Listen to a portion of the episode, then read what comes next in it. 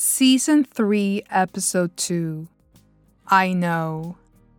Welcome to Breakthrough Waking Up to the Real You. I am your host, Alejandra Vivanco. Thank you for joining me today. Last week, I shared with you a little bit of my grandma's life and the unexpected painful events she had to endure as a mother. How the death of her daughter took her on an emotionally and mentally draining journey where she was controlled by grief and defined by loss. I am not making the case to dismiss anyone's pain. I am not trying to convince anyone that losing someone is not as bad as it may seem. I am merely suggesting adding a little bit of detachment and perspective to the word death when it touches our lives. I am trying to communicate the need for space between the event and our reaction. It is a shocking and painful experience, even if it was expected to happen at some point due to health complications. But we need to be aware of the fact that our mortality is something we all share, and taking death personal does nothing to help us move forward. Now, I am not saying detach from any event in your life either. It is just a conversation I want to have where we can all find balance between these two extremes. A place where we gracefully let others go when their time comes and continue our lives despite their departure in a healthy, conscious way. The grieving process may take years, and that is perfectly fine. But what you do in the meantime and after that needs some attention too. When my aunt passed away, it was a shock, but not at all. We all lived in this contradiction for less than a year where we had rationalized the fact that she was getting worse, but were not emotionally there yet because she was still alive. My grandmother's grief is still alive today, 15 years later. An undisputed pain that no one should judge. Unfortunately, I made this realization way too late. Sometimes when we lose someone we love, it changes us forever. It changes the way we think, feel, view life, and act. It hurts so deep the fact that they're gone that we cannot grasp the concept of them no longer existing in our lives.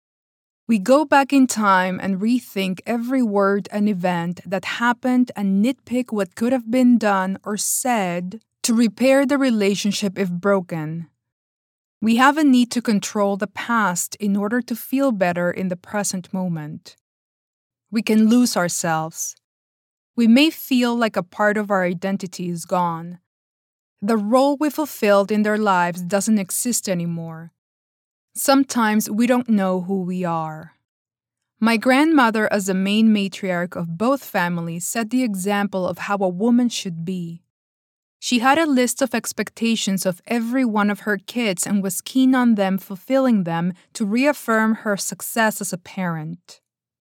For the youngest, who was the last one to leave the nest, she wanted her to be a mother and be married, primarily because she thought that was best for her. But underneath lied a need for others to stop pointing fingers at her daughter as a spinster or unwedded woman that still lived in her parents' house in her 30s. When this professionally successful woman found the man to marry, it was a time full of excitement. Even better when she gave birth to her first and only child. But all of those hopes and expectations came crashing down when she died. Deep down, my grandmother felt like she had failed, and this young child, her grandson, was failed in life because of her mother's absence. So her need to be the model matriarch came to the forefront. And she did what she knew best. She took it upon herself to impose control over her grandkid's life and fulfill that mother role. She felt guilty that her daughter was gone and a child was in need of a mother. She was going to make sure that she rose to the occasion and did right by him. But what happens when, even though our intentions may seem pure, they are driven by fear and pain? Remember that even though some acts can be perceived as noble, they may not have other people's best interest at heart. My family's culture is full of women that feel sorry for everybody. There is an internalized idea that all of us younger folks are not able to be successful. This doesn't come from a place of hate, it comes from a place of fear. The fear of failure. All of the matriarchs inherited the need to compensate and minimize everyone's pain, even if they had to snatch that pain away from others and make it their own. They would all say their intentions were good, but the results were disastrous. This behavior can leave behind men and women that are not willing or capable to push through life because they are still attached to the woman behind them that can assist to the point of taking over their life's challenges in an attempt to make it better. Life is challenging, and by overcoming these obstacles, we will develop character and become courageous. A small victory in this life makes us feel good because we feel like we have conquered the fear of the unknown little by little. Remember, the more successful the kids are, the more successful the parents are perceived. In this culture of feeling sorry for everyone that has come into this world, Having the youngest daughter die and leave her only child to fend for himself, motherless, put everyone on high alert. In this environment, it felt right to my grandma to become the mother. Have you ever heard people say that grandparents cannot be the parents of a child? They may have had amazing abilities to raise their children, and even some grandparents today are raising their grandkids in a remarkably effective manner. But the responsibility of raising the kids belongs to the parents.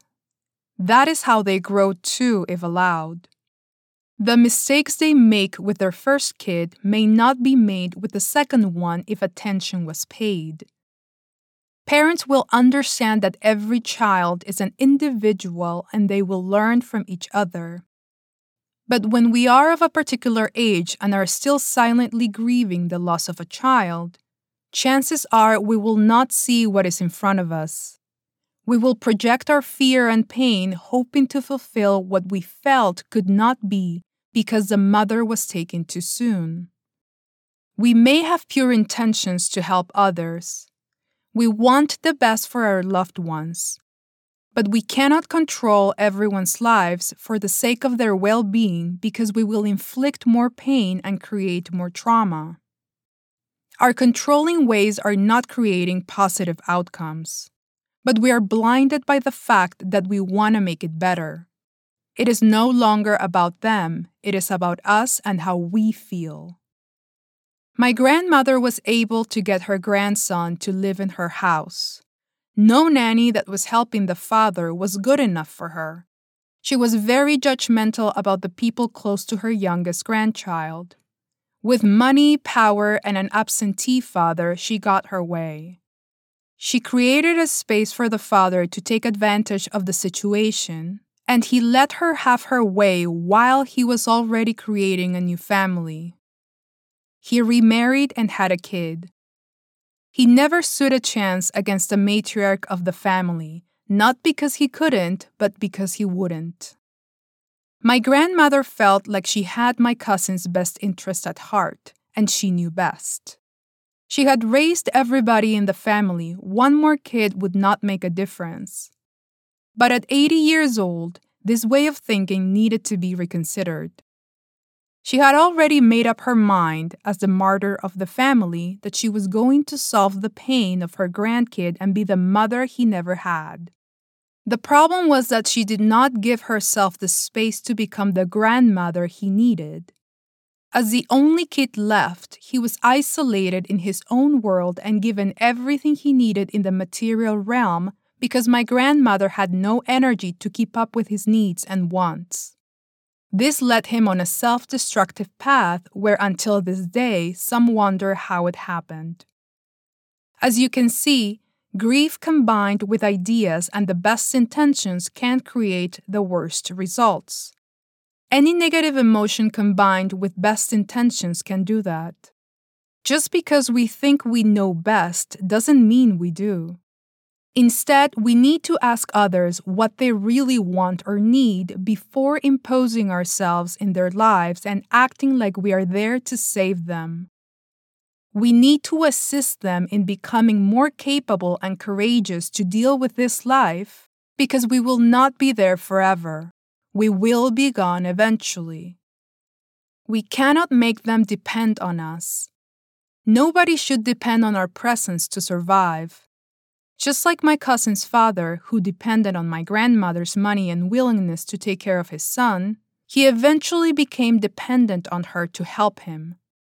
But when this cycle ends, he will have to face the music and deal with how his absence in this now teenager's life has affected him. It was too convenient for him to become a lazy parent and take a step back from his son's life in order to start a brand new family. He participated in this agreement where he had no responsibilities whatsoever. His intentions were as selfish as my grandma's. He didn't want the best for his son. He was only thinking about what was best for him. He may have thought for a moment that my grandmother could give my cousin a better life.